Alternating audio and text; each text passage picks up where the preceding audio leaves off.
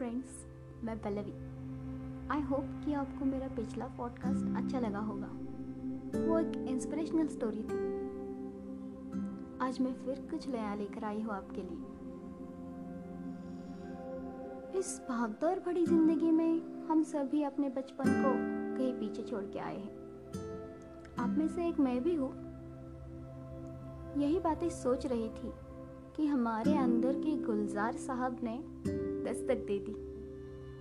उसी की कुछ पंक्तियाँ हैं, आपके साथ शेयर करनी है। गौर से सुनिएगा।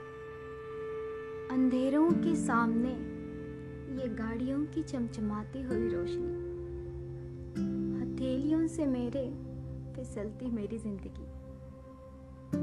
कहीं तो मिलेंगे फुर्सत के लम्हे जिनकी है तलाश।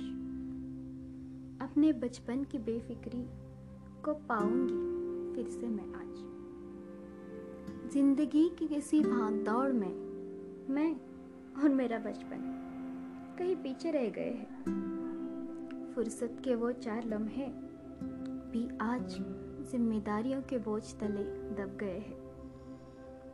याद नहीं वो दिन जब चाय पीते पीते करते थे हम बातें। अब तो खामोशिया और चुप्पी में ही गुजर जाती है रातें। एक मोड़ पे फिर से तुझसे मिलूँगी ए ज़िंदगी। मेरा बचपन बचा के रखना, क्योंकि ज़िंदगी जीने की अब यही एक उम्मीद है, अब यही एक उम्मीद है।